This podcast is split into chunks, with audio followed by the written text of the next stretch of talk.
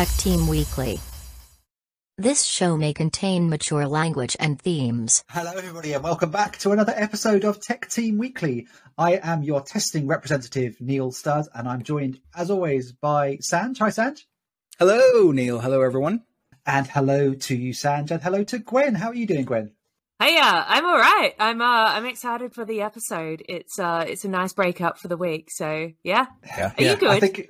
I think I'm not bad. It's been quite a week for all of us. We're in the latest round of panic buying here in the UK. Hope you've all got all the petrol you need.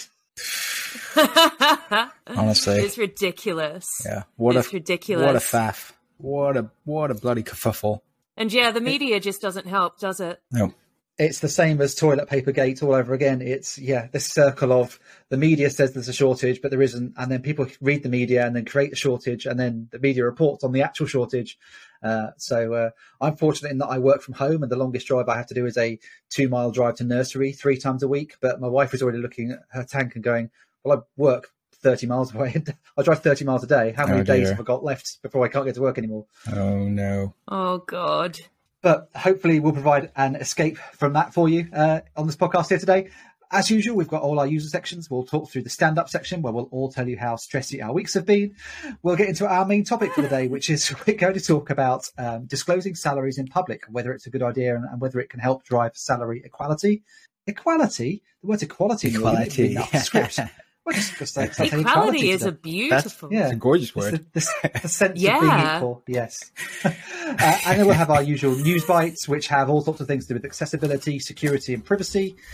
And uh, then we'll be out of here, I guess. Let's see if we can do it on time and on schedule. Let's do it. Let's go. Stand up.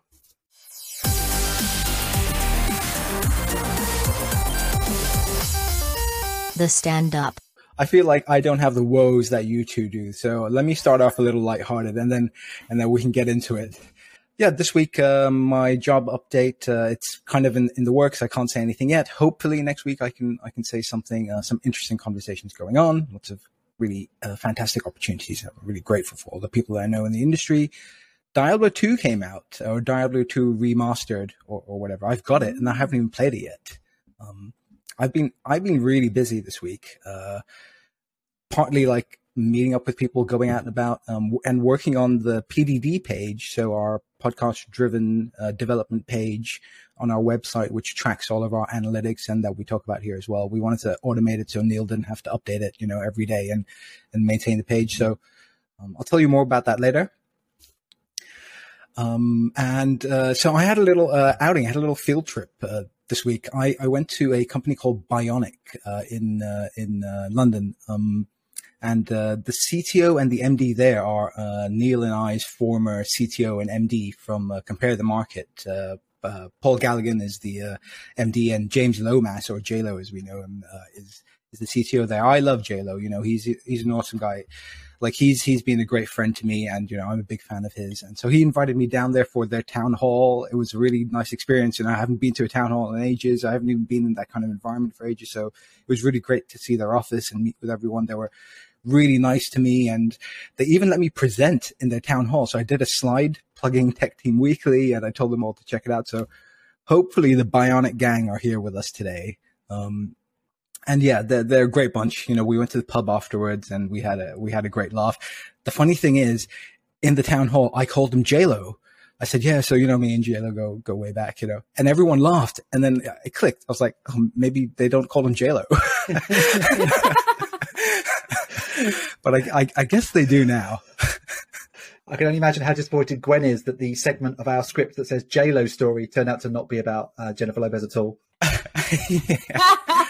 He's- I'm happy with the nickname JLo. That's that's a beautiful nickname. he's, he's even more beautiful than the real JLo. Uh, and uh, yeah, that's, that's my week. Over to you, Gwenny. So it has. Uh, oh, so uh, before I go into my week, so Diablo two. Uh, my partner Ash and I used to play Diablo two all the time. Um, but I used to fall asleep every single time, and I could never find figure out why I used to fall asleep all the time. It ends up it's because I was bored. I was fucking bored shitless.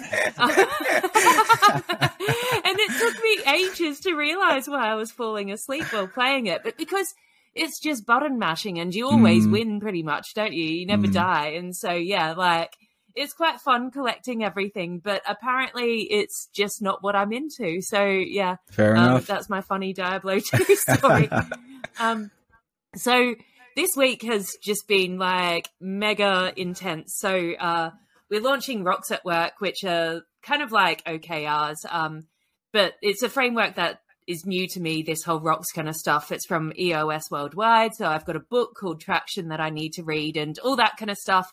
Um, it's all very kind of like I am a business person kind of stuff, which is bizarre to me. Um, but yeah, so uh, usually I like to like stick my nose in the product and do a little bit of testing um, and stuff like that. But I haven't been able to do like pretty much any this week, and I don't think I'm going to be able to do testing again for a while because I've just got so much documentation and strategy and stuff to do now. So um, and so much that I didn't get like to do the like documentation and strategy that I planned to do at the start of the week. I don't know when I'm going to do it now. So yeah, it's been all thrown up in the air. Um, we also had an incident at work last week, which like it's really, really rare for us to have an incident. It uh we I've worked there for like over a year and a half and we've never had an incident like this, like Wow. where we've all had to like organize ourselves and do stuff. So we didn't have a process written up for it. Um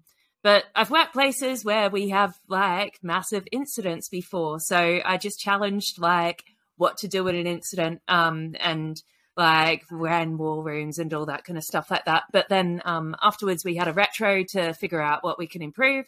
So I wrote that process up. So we're going to have an incident process now, which is bizarre. but Awesome. yeah. Yeah, it's quite interesting. Um, yeah, like Monzo was really, really good at incidents, and I did a bit of incident management there. Um, and as well, I was pondering whether I should talk about this on News Bites, but um, if you, anyone's read about like the Monzo incident management process, they've there's been a little group that spun has spun out and created a company called Incident IO on how to manage your incidents. Um, so yeah, if you have incidents at work, check those like well guys out because yeah it's pretty cool. Anyway sorry total distraction. So um the next thing is uh i'm moving squads. So my squads my old squad has gone down the one where i used to do a little bit of testing on um and i'm going to become a scrum master now um for another squad squad so i've been writing like training for the team and uh i'm going to be kicking off sprints so i'm like uh, I wouldn't have chosen Scrum. I've been doing Scrum since like 2012. I'm gonna board a Scrum, but like we'll see how it goes. Um, at least it's something I know, I guess. So yeah.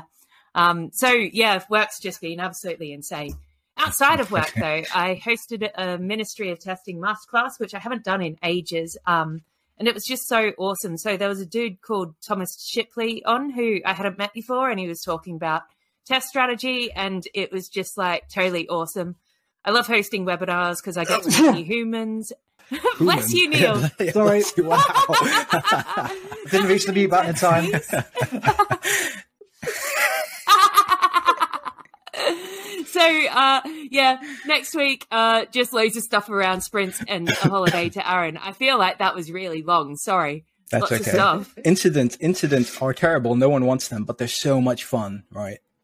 that was really interesting so um because a lot of our developers are from um one place and they used to have incidents all the time. And so when i started the war rooms like their eyes lit up. They were like yes! Yes! Like incidents. And i'm like Yeah. you're a little bit too excited about this. But like yeah people do love a good incident don't It's they? it's such a buzz. You get such a rush, you know. mm-hmm. Totally. Totally. I- I- yeah I'll- but it was I, I'll bet good. been in a few incidents in his time. I have. Uh, they're, they're all better in hindsight, aren't they? I mean, when, when you're right in the middle of it, perhaps not quite so exciting. Yeah, Um, yeah. I feel like No. I should be bringing a Diablo 2 story as well, which I sadly don't really have. Um, my my only real exposure to the franchise was actually Diablo 3 when it came out. There was a Tesco club card promotion Mm. where if you bought a copy of the game, which was like thirty pounds, basically you got forty pounds worth of club card vouchers. So I literally bought ten copies of the game, sold them all on eBay, and pocketed you know Whoa. a hundred quid profit off back of it. That's that's as close as I got to the Bizarre. franchise, but yeah. But That's in- amazing. yeah.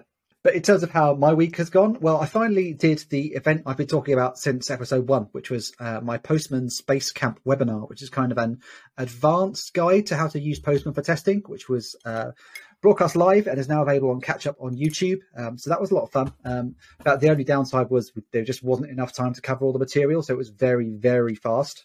Um, we said that we had a retro afterwards and said the only thing we'd do if we did it again, we wouldn't cut any material out. We would have made the session a bit longer. But uh, it's there on YouTube for anyone to play back at like 0.5 speed. I would recommend that. Um, it's been a busy week elsewhere at Postman. We've done a soft launch for a new feature called the Flow Runner, which we've been working on for ages. Basically, um, it's an advanced way that you can. It's like a, a uh, widget-based um, canvas where you can drag and drop components and stitch them together. Um, previously, if you wanted to start chaining requests together in Postman or start carrying values between requests, um, you had to know a fair amount of JavaScript and how to structure it and write good code. Um, this is basically our codeless approach to chaining processes together. If you ever used a service like uh, Yahoo Pipes, I was really into back in the day before it got shut down because it wasn't making Yahoo any money. Like it really, really opens up Postman um, to a whole new audience. Um, we're, we're very excited on building that. It's in beta right now. Uh, we haven't really pushed it yet, but um, check it out if you get a chance. Uh, all this means is it's been another very tough week for the testers at Postman. Um, there's a lot of um, different release branches ongoing. We're spending a lot of time just on test stabilization because like massive reams of new code appears from five different teams at once, and we have to massage the automation back into a working state again. But um, it's very much the grind, uh, but it's it's what we're employed for, so uh, we're, we're pushing on. Um, outside of Postman, Gwen, I'm surprised you didn't uh, give a name check to the upcoming TestBash conference from the Ministry of Testing, which you are joint comparing. Nice. I'm so excited. I love Test Bash. Like it's my favorite. The like the one in Manchester is totally amazing, but the online one's always really good as well. And they're always doing new things for it with Ministry of Testing. They're amazing. Yeah, I'm a long time attendee of both the in person and the online talks, and actually, I am giving a talk at TestBash upcoming. Yay! Um, Hey. Gwen, Gwen is not my compare. Uh, Vernon is going to be hosting my session um, on. Uh, it's a one day conference on the 28th of October. Uh, it's free if you're a Ministry of Testing Pro subscriber. Otherwise, it's just £75 for a day ticket. Um, their events are always amazing. There's like, I think there's 15 or 19 talks, something. It's it's crazy. Um, check it out on their site uh, if you get a chance. Um, this is going long, isn't it? Um, I've got loads more to say. I could go on about my Peloton, which is still driving It's me very um, long. crazy in a good way. yeah. Uh, I'm doing my 100th Peloton ride on Tuesday morning. Uh, I'm getting up especially early to do a 6.30 session with my favorite instructor.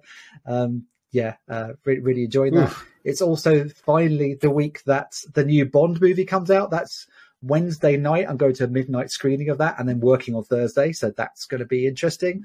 And as if to round off what's already been a very, very weird week, um, there was a, an, a general election on the Isle of Man this week, and my father-in-law has been elected to Parliament on the Isle of Man, which is highly unexpected. Wow. Yeah, he is a um, he's wow.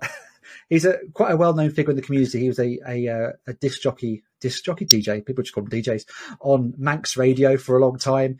He's kind of a uh, I'm going to put it politely. He's kind of like a Jeremy Vine figure in that he's uh, he does try to stir stir the pot quite a lot. He's got in trouble in the past. Um, he, on one hand, people say they like that he's a straight talker. On the other hand, people say, yeah, some of the stuff he says is a bit.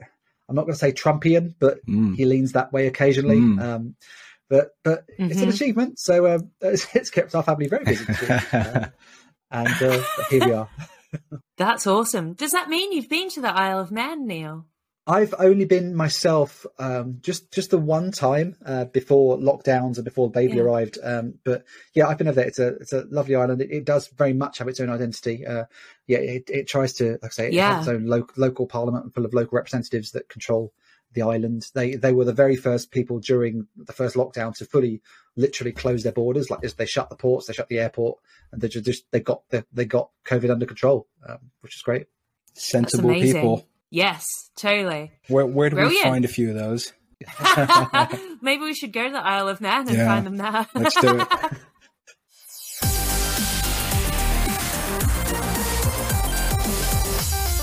Social engineering. yes, Social please. Engineering. Social engineering. oh, that is perfect. I thought it was a computer voice, but it turns out it was Sanjay all along. it's just me. So uh, we had some brilliant feedback and comments from social media this week. So um, from our last episode of YouTube, we had Kevlar. Oh, uh, I assume it's Kevlar. This is my uh, best friend. 76? Yeah. Oh, is it? Yeah, oh, yeah, this Kev. is Kev. This is Kev, who Oh. does all our, uh, our art for us. Amazing. So uh, Kev says another great episode.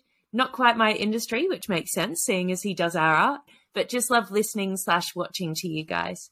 Great topic about passwords, the bane of my life. Not only do I need to keep tabs on my own, but I need to manage my parents as well. Mm. That sounds pretty brutal. Mm. Um, yeah. I mean, that's an improvement Um, on them all so having their the- password set as password, which I'm sure most people's parents are doing. So I think, Kev, you're, you're doing wonders. Yeah.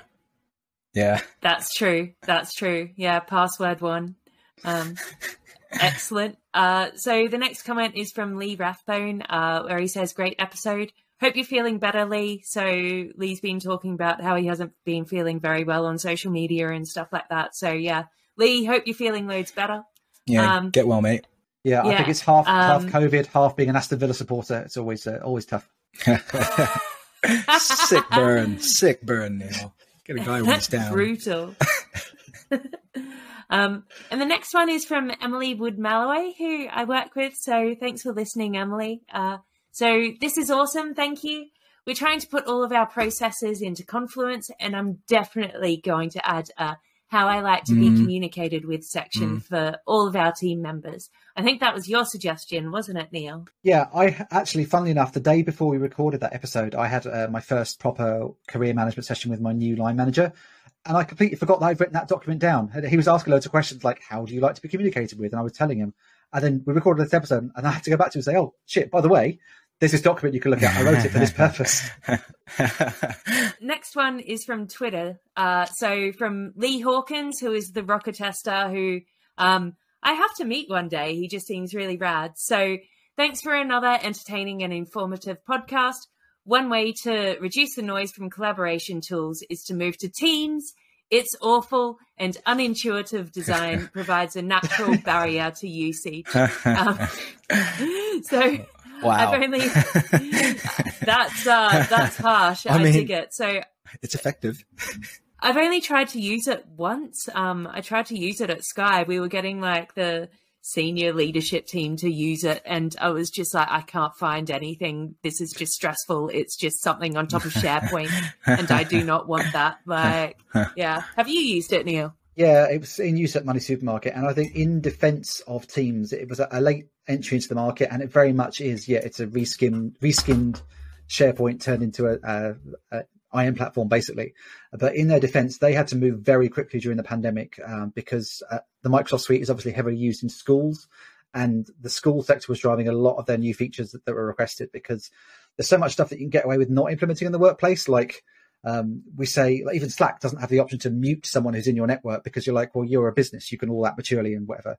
But when you've got hundred kids and you're trying to teach them, no, you need to be able to mute someone. And suddenly, a feature that was like, we're never going to do that becomes, we need to do this, or we're going to lose loads of our market share. Yeah, I I looked into being able to block someone on Slack quite oh a couple of years ago, um, and you can't because it's business stuff, but it's also used for community stuff. And sometimes you're like, I want to block this person because they keep harassing me, and the best yeah. you can do is mute so you don't see their DMs. But yeah, like community wise, I don't know. I guess you just need people to be able to deal with it, like admins to be able to deal with people harassing you and stuff like that.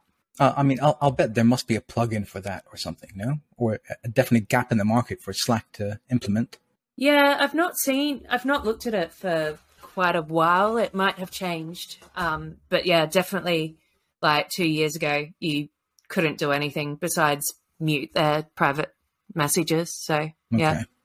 In podcast driven development, then, uh, a quick look at our figures. So uh, on LinkedIn, where uh, uh, our LinkedIn followers are up 5% from last week, our, our Patreon uh, is up 33% from last week. We, we got a new Patreon uh, uh, patron. Thank you very much to Daily Pie. I think this is someone else that uh, we yeah, know. this is uh, James Espie, an- another person from the test community. Um, we're going to have to rename, rename this podcast Test Team Weekly at this rate, Sanj. I know. At this rate, yeah. I'm not sure how happy I'd be with that. But uh, yeah, thank you very much. for your Uh, so yeah, that thank you.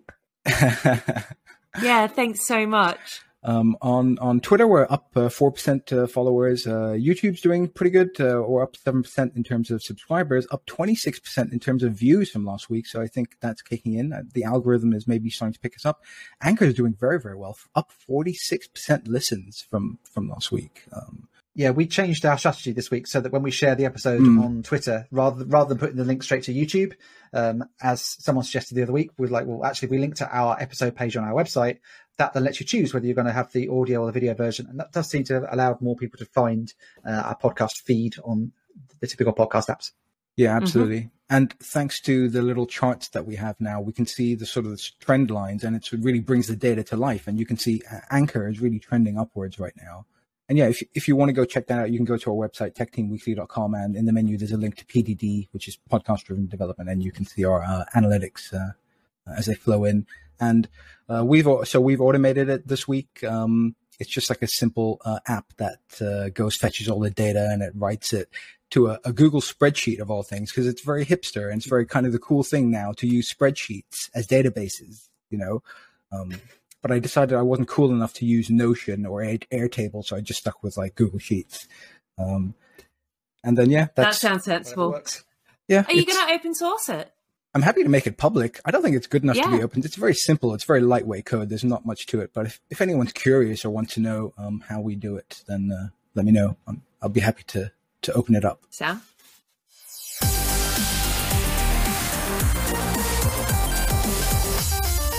This week's epic. Okay, so public salaries. Uh, this was uh, this was an article uh, by Jane, Jamie Tanner, I believe uh, is his name, um, and he wrote this article about uh, uh, the need for transparency, transparency and equality when it comes to sort of salaries, um, which is really a great point. Now, I'm going to quote some of his article here. It's it's very important to know if you're being correctly compensated compared to your colleagues, so you can demand the compensation you're you're owed.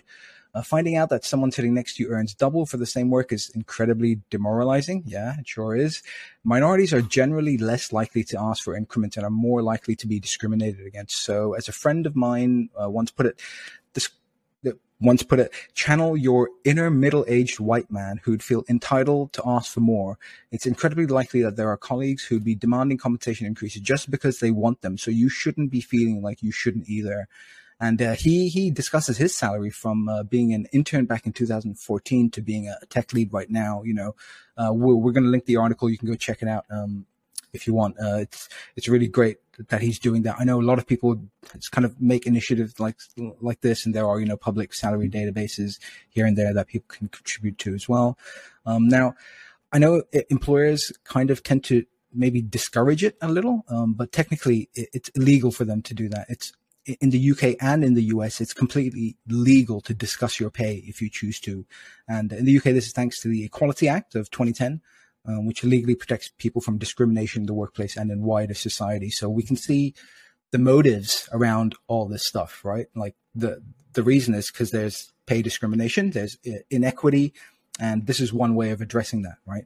Um, there are ways that we can find out salaries for specific roles. You know, uh, obviously, many people will post their salaries, particularly in tech online, because you're much less likely to get a response if you don't post a salary. Um, there's pl- there's sites like uh, Glassdoor as well, which is very popular. You can go see salary ranges at various companies, and there's a site which called Blind. Uh, it's at teamblind.com. Which have either of you heard of this before? No. because it came up in one of our articles in um, I think one of the episode one when we were talking about the Great Resignation. I think someone had written about how they were getting the the hell out of tech, uh, and Oh, they really? posted that on Blind. Okay. Yeah. yeah. Well, this is a fantastic site, a really interesting one that I feel like not many people know about and probably should, especially if you work in tech. So this is like a kind of like, if you're in the elite of the elite, you know, here people are posting salaries. If you're in like the 200k a year range, 300k a year range, you know, it's for like basically the top, top roles at like, the, you know, the, the FAANGs of this world, you know. Um, but it's it's an anonymous professional network, so it's completely anonymous. People can share information, and there's like little forums, and there's really in, uh, interesting talk about you know how to uh, how to handle the interview process or how to like um, negotiate for more and to find out you know what people are making. So if you want to have a look at uh, uh, a, a, peek into the lifestyle of, of, the rich and famous in our industry, go go check out blind.com. Or, or certainly those who claim to be rich and famous. I think yeah. with anonymity comes that comes a pinch of salt with some of those. But yeah. Yeah, yeah, absolutely. But there are definitely people at that end, you know, um, and I think yeah. a lot of the conversation there sounds pretty authentic anyway. So there's there's lots of pros and cons here. You know, do we should we be discussing should we be discussing our salaries openly? Should it just be public? Um, what what are the pros and cons here? Uh, which one of you would like to jump in first?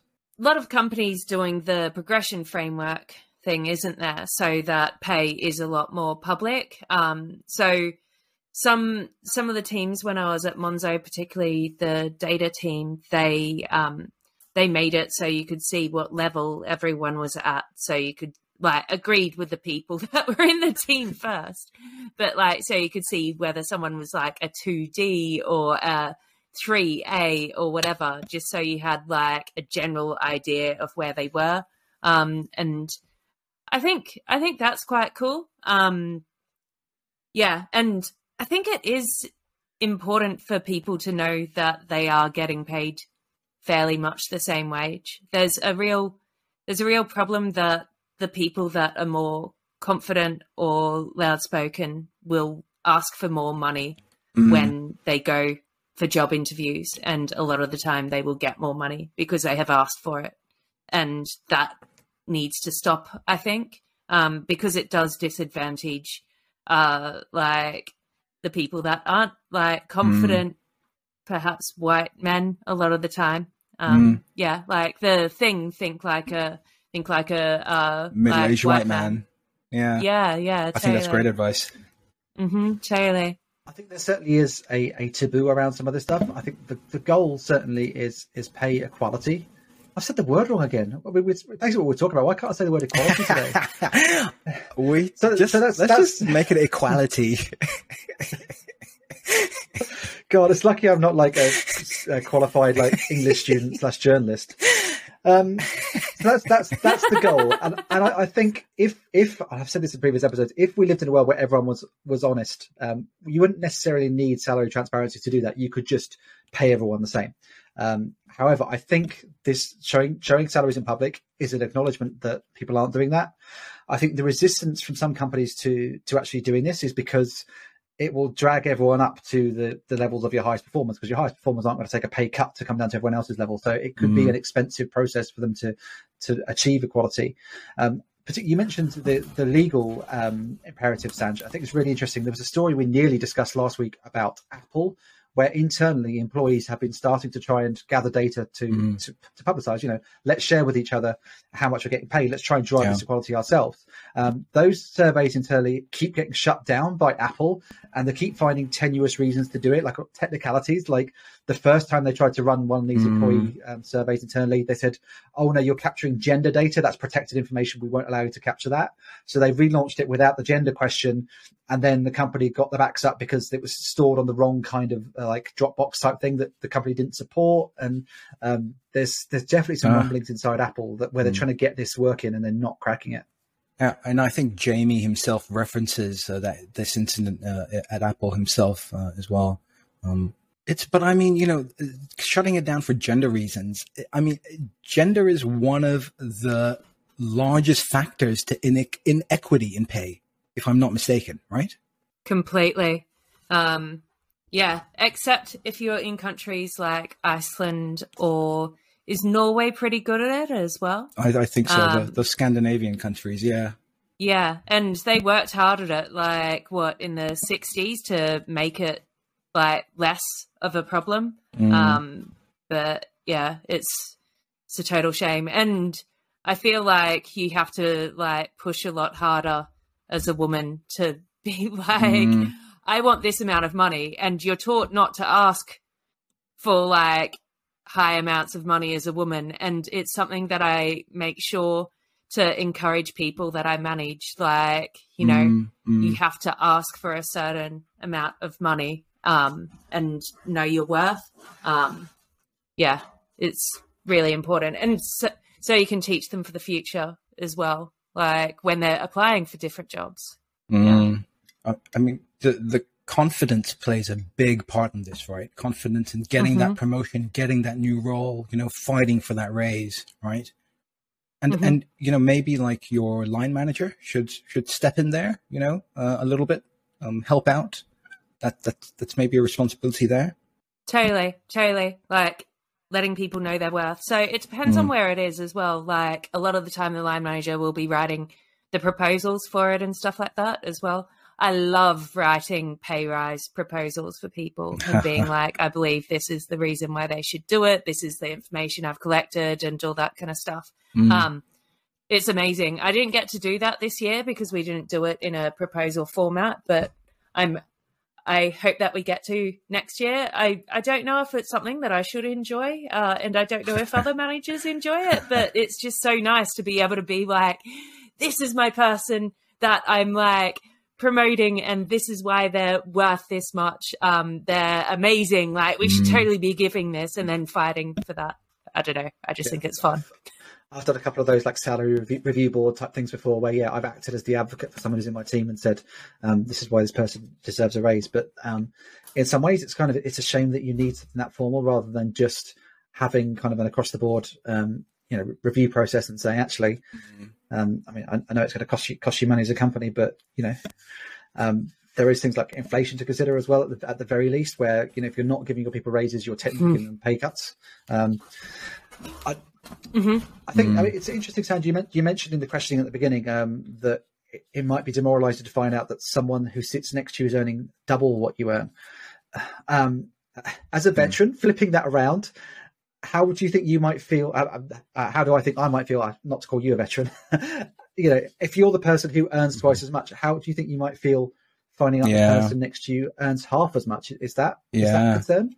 I, I think, yeah, absolutely. It's a concern for me. You know, I mean, this is going to be my next question to the two of you. You know, would would either of you hypothetically consider making your salary history public? You know, like personally, I would. I don't know. Like, I don't want. I'm not sure.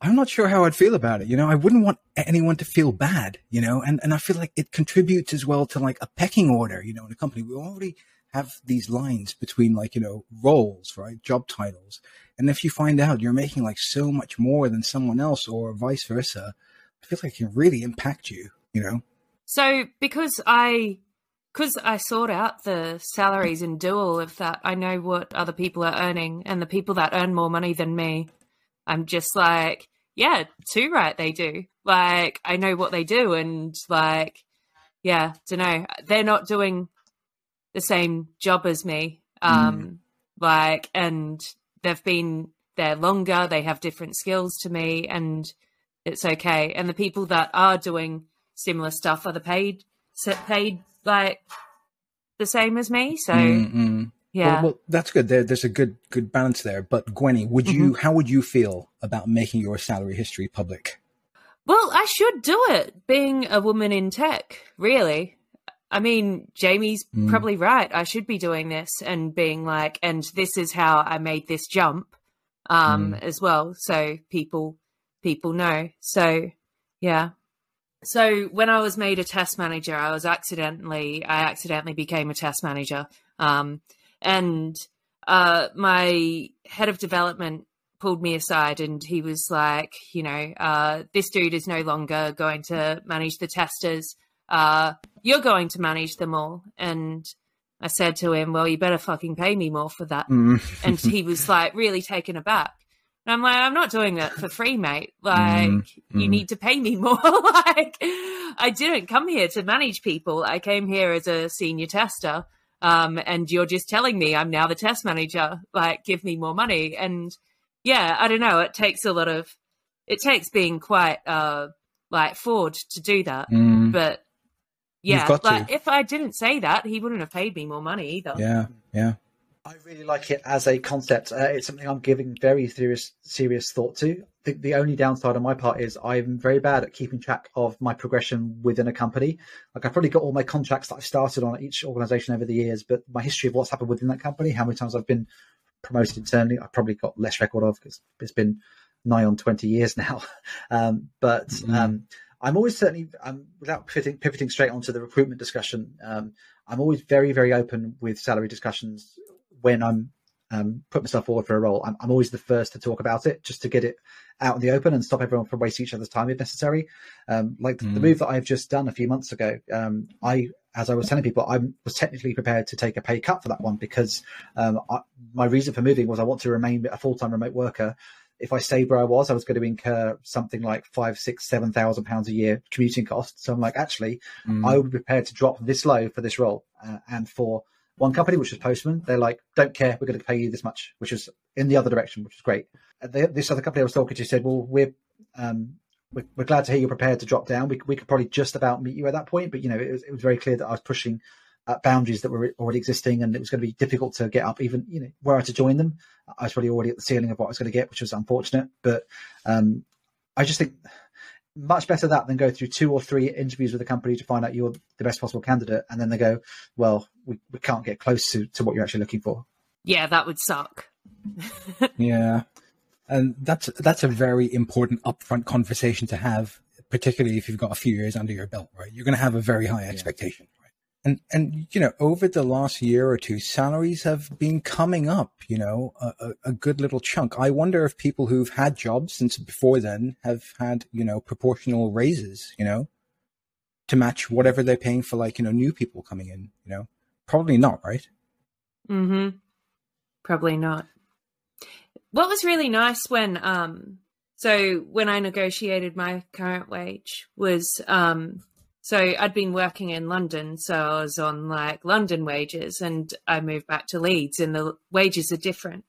And um, I, you know, I was speaking to my CTO, and I'm like, "Well, I was getting paid this much, so I'd like this much." And he's like, "I can't do that because then you'd be getting paid more than the other people at your where you are." And I was like, "Well, I don't want that. Like that shit. Mm, I like." you know what what level are they at? Like, what should I come in at? And he was like, this much. And I was like, okay, cool. I'll be at that amount because it's not fair otherwise, is mm, it? Um, mm. And it, it wasn't a shit wage. It was just like I was, I was getting London wages before. Mm. Um, so yeah, I think kind of that kind of honesty as well um, is quite good. Yeah. I think it's really useful to have rich attributable data that, of the type that Jamie is providing because there are other services out there. LinkedIn, for example, will give you these huge bands and say, "Oh no, for a test engineer, you should expect to be paid between mm. thirty and eighty thousand. Mm-hmm. It's like, well, that's not useful at all. And you'll have sites like Glass, Glass Glassdoor. People people either make figures up or you know they're, they're not entirely verifiable. Um, but you can actually, if you can point yeah. to someone and say, no, here is someone who's working in the same industry as me. They've been through a similar career path, and this is this is where they're at. How do I get there? Um, I think that's something mm. that that could um, be really for just help raise the bar for salaries across the industry. I think this is a, a, a, move that has to be applauded. It obviously it takes some guts to do it. Um, there are potential downsides, mm. I'm, I'm, sure. Um, you know, whether it, it stymies future salary negotiations because they because everything's out there and people can can choose to pay you based on what, what you've already put out there. I don't know, but um, it's it's a yeah. talking point and it's um, it's re- really brave and, and, interesting. Maybe that's a good segue to move on to uh, actually uh, what Jamie said. Um, so he did, I actually uh, pinged him because he followed us on, on, Twitter and he, so I actually pinged him. I sent him a message saying, uh, you know, asking him, um, you know, uh, what's happened post sort of this article. And, you know, he, he was nice enough to reply. He seems like a really cool guy. Um, and uh, he said he'll be tuning in, and he's really looking forward to hearing uh, what we discuss around this issue. And um, uh, uh, I'll paraphrase some of some of what he said. Uh, he said, you know, he's been praised by a lot of people for his move, which is which is great, and uh, he he feels like he's also helped a few people get some promotions, so or sorry, get some raises, which is good. I mean, that's the intended outcome, right? Um, on on LinkedIn as well, we had uh, Hazik uh, say, "Very cool idea. I'd like to see more of this across the industry." Pers- personally, I happy talk. Ha- I happily talk to colleagues and peers about salary, but I know some people still find it taboo. The more people that talk about it in the open, the more likely we are to have a level playing field and stop good developers from being underpaid and undervalued. Sadly, a lot of the major companies really do take advantage, especially with more junior members of the team. Totally, hundred percent agree with that. You know, they a lot of people a lot of places take the piss with juniors. So I think a lot of the time with juniors as well is the people deciding the wages for the juniors. How long ago was it that they were a junior? Mm, mm. And so when they're like, I don't know, like 20 grand is a good wage because I was on 12 grand or whatever. Yeah, and it's yeah. just like, you're, you're 50, mate. Can we look at the market instead? Because that is not an acceptable wage anymore for graduates, you know. Um, and so, yeah, you need to you need to keep in mind what's going on in the market. And I feel that things going remote is going to shake this up so much as well. Like Mm. because I won't have the thing of like London and Leeds salary so much anymore either. Like, yeah, yeah, I've seen companies that I feel like I should be calling out on LinkedIn, like where I know people who work there and they're advertising like we want full stack test engineers with, you know, Docker experience and, you know, Azure background, background in Azure and we'll pay you 20 to 35K. I'm like, that's not what you get for that Mm. money. Yeah. no, But surely the ecosystem balances itself out because they will either not get any, many people or get uh, underqualified people and then realize they need to change. You would hope this, this gives Maybe. me, this gives me a massive flashback to my worst ever recruitment experience. Um, I don't think I've spoken about in public before. I don't think. Basically, I, I interviewed somewhere. Um, it was a, a company local to me who were advertising a salary much higher than anything else in the area. It wasn't a very big tech area, so I was like, "Wow, that's really interesting. I, I must go and have a talk to them about that." They clearly want someone with a, a huge background in test. The advert was very vague, and I had a really very productive, very mature discussion with them in the interview where it was, it was clear they didn't really know what they wanted, but they were like, you know, if you were to come in, what are the sort of things you would do? And I would like lay out, I laid out a plan of how I would get them up to an area of quality that they should be at. Never heard back from them again, but then they delisted the job ad and relisted it with everything that I said in the interview as what their requirements were, and with the Oh salary about 30, 40% down. Like, here's how much you want to pay, Jeez. and here's what you're going to do. So they were never going to hire me. They basically Wow. got me in to spec out their job ad for me. Wow. What a bunch of pricks. that's insane. Yeah, Mm. I imagine they're now bankrupt. Wow. I haven't, I haven't, I haven't checked. They were, they were a small uh, Peterborough-based travel firm, very, very small. Uh, but yeah, that was not a good Mm. time. Wow. I I've never heard of anything like that. I just wanted to call out um, something as well. So uh, in 2019, I went to LeadDev in Berlin, and Kevin Goldsmith did a really fantastic talk about how does salary work. And one of the things that he said there um, that has stuck with me ever since is if you interview someone and they're asking for a salary that is too low, it is your job to educate them and tell them like that salary is too low. Um, You need to ask for more, whether you hire them or not. I believe that's what he said. But he said, like, definitely if you hire them, you like don't say like I got a good deal, like sort it out because a lot of the time it will be women or underrepresented groups or anything like Mhm. that. And yeah, it's now part of your job to like stop that kind of thing happening. So yeah, really, really good talk. We'll link it in the show notes if you wanted to check it out. And I think, yeah, the- Cool. the, the onus is on, as, as Jamie is doing, I think the onus is on all of us to share and help each other. I've certainly been back when we used to be able to mingle at conferences, which seems like a long time ago mm-hmm. now. I've certainly been in groups of, of people where we've all basically said, hands in the air, let's all disclose what the first digit of our salary is and let's compare that. And it's interesting to see where the bigger numbers are and how far off the bigger numbers you are and who has the bigger numbers and like, oh, okay, that's interesting Mm. that, you know, is there a gender disparity there? Um, and that certainly has allowed me to have more Mm. mature conversations because I'm like, no, I, I know that there are people who are at a similar level to me who have one or two digits higher than me. And um, how am I going to fix that? Gives you it gives you something to aim for, right? Somewhere to go, right? Knowing that there's that room to grow there, you should you should push you should push for it, right? You should have the confidence to do it, and you should have you know the backing and support of the people around you, right?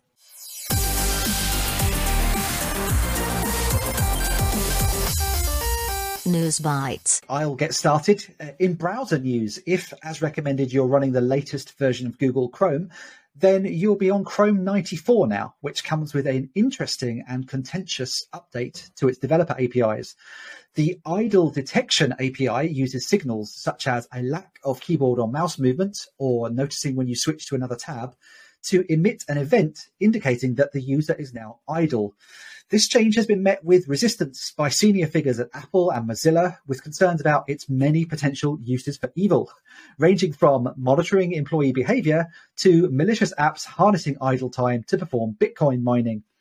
What's worse, the setting is enabled by default, with users receiving no indication that their activity is now being monitored in such a way. Mm. If you want to disable the setting, here's where you find it. You need to go into Chrome settings, go into the section called site settings.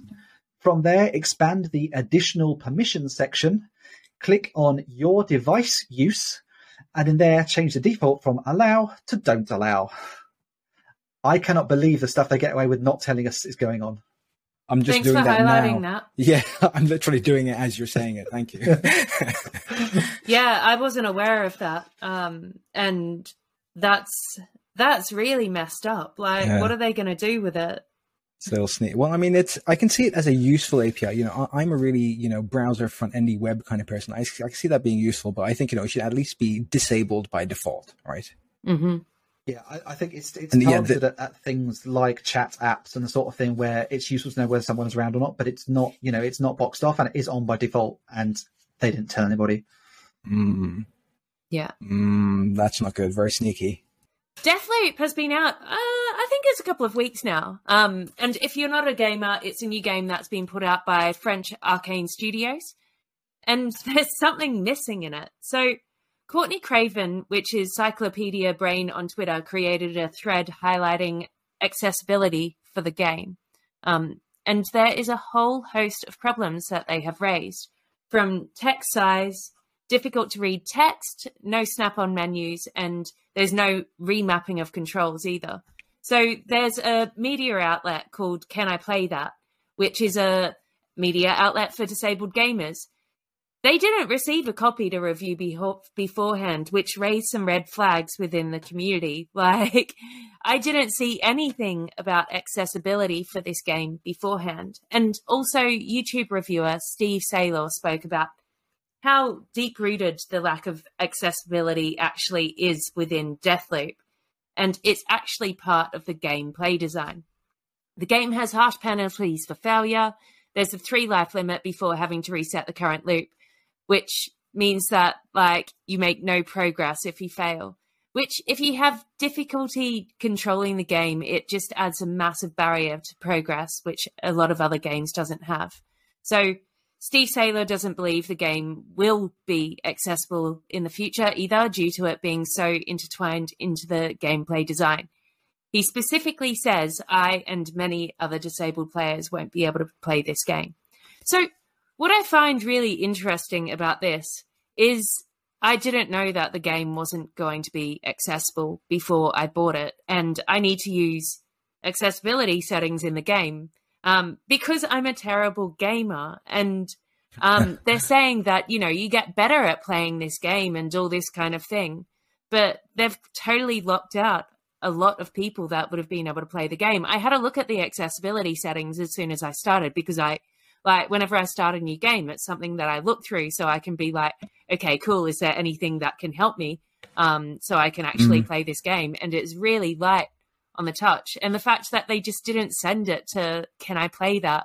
Um, They knew it was inaccessible, but it wasn't really highlighted. Um, yeah, it's just a shame. I think that it's Yeah. kind of been hidden. Well, yeah, you know, a lot of people depend on accessibility, and you know, um, it, I, I don't know if it's, I don't know how excusable it is that you know they they don't make it accessible for people. You know, I I know there was a little bit of buzz and hype around this game. You know, um, I, I had a look at it, and it's probably not my kind of genre. I think it looked really interesting, and yeah, it's a shame that they kind of missed that trick. Yeah, definitely. It's it's like definitely not very playable if um like if you use accessibility settings. Um yeah, very big shame and hidden. I mean, it's it's a challenge throughout all of tech is getting accessibility put front and center. When you know certain people, product managers or whoever, may say, Mhm. "Well, it's you know how big a percentage of users will this will this impact?" Uh, and the answer is you should do it because it's the right thing to do. Uh, and there are games out there, game series in particular, that do this Mhm. really well. Uh, I'm a big fan of, of all. There are many many options in the Borderlands series, a series that I'm really into. Who have um, they've been very careful to make sure that where there are things that are like color dependent, there are other ways that you can tell um, other than color. So, for example, when a weapon drops, um, there's a, like a glow around the weapon to show how good a weapon it is. But also, they all make a different sound, like a slightly different tone of noise on the weapon. So you can say, actually, oh, I can hear that's a good weapon, even if I can't tell the, the color apart, that sort of thing. So, uh, The Last of Us was like ridiculous with it. The Last of Us is, uh, I think they won awards for their accessibility, but also Animal Crossing was Mm. very good for accessibility as well. Um, so when you walked near, I can't remember what you used to dig up at the beach, but when you walked near it, you could Yeah. hear that Shells. you were walking shells. Was it shells? Yeah, um, and stuff like that. And you can watch people, um, like blind people, play it. Um, and Mm. yeah, it's it's great, and it just adds so much as well. Like, and these Mm. things that you don't realize, like, oh, the reason why it shakes is actually an accessibility thing, but it, Yeah, yeah. yeah. Yeah, the the amount of things that I'm having to discover that I have to try and do now with one hand because I've got a child under one arm. I mean, it's not necessarily tech, but you know, the, the things you take for granted. You're like, no, actually, I can't do this thing with one arm, and you know, but some of us Yeah. only have one arm at, at best, or, or other limited mobility issues. Yeah. when when I bought Deathloop and I started playing it, and the sad realization, this game isn't for me. Like I Mm. can't really play this game; it's just not for me, and I can't imagine the feeling that you would have when you know you get a game like this, and because of accessibility reasons, like how many games are not for you, and how many things are not for you, and that Yeah. feeling Yep. would just be awful. So yeah, um, it's it's just really sad. And accessibility is important. Hopefully, you know, like we see more games with it in the future. Like yeah, Naughty Dog, who did Last of Us, always like put it quite front and center, and I think it's really important. There's a, a really, really heartwarming and emotional story that I will I'll link to a YouTube video of in, in the show notes um, from the creators of Elite Dangerous. Um, they had a, a fan of the game who was a young child who w- was uh, had a terminal uh, condition that that over time was gradually reducing his ability to play the game. And the team heard about this and they wanted to keep him enjoying the experience of being in the game world. And basically, at very, very short notice, they got a whole load of talent together for free to produce like an audiobook with this child's name in it, like a, a custom, like podcasty style. Like they've dropped his name into Wow. it. It's like an adventure that he could listen to. You know, even though he could no longer play the game, they dropped the name of his ship into the story and they allowed him to experience, you know, him having heroic adventures, even though he literally couldn't play the That's game great. anymore. And uh, I was bawling at that. It's brilliant. That's amazing. Yeah, drop that. That's cool. I, I love Elite Dangerous. I used to play that in VR, and oh my god, it's Yeah. so much fun.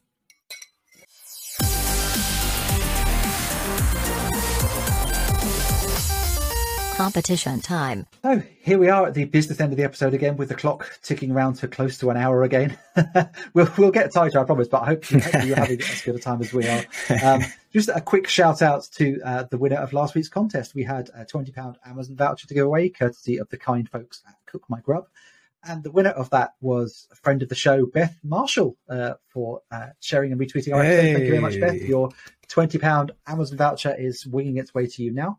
Uh, if you are also someone who is interested in either promoting your business or giving us swag or similar to give away, we're always on the lookout for sponsors. So drop us a line either individually or through our Tech Team Weekly account, and uh, we'll see what we can hook you up with.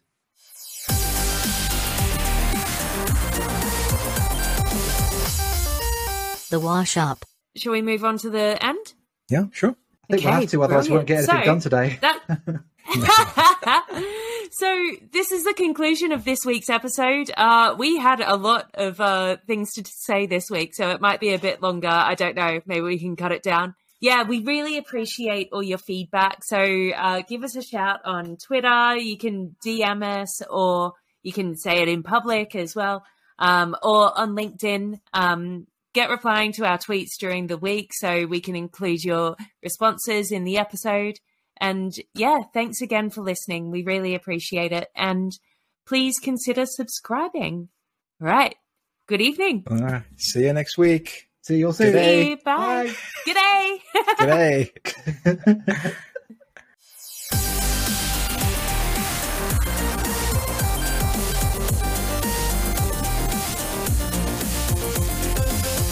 Tech Team Weekly.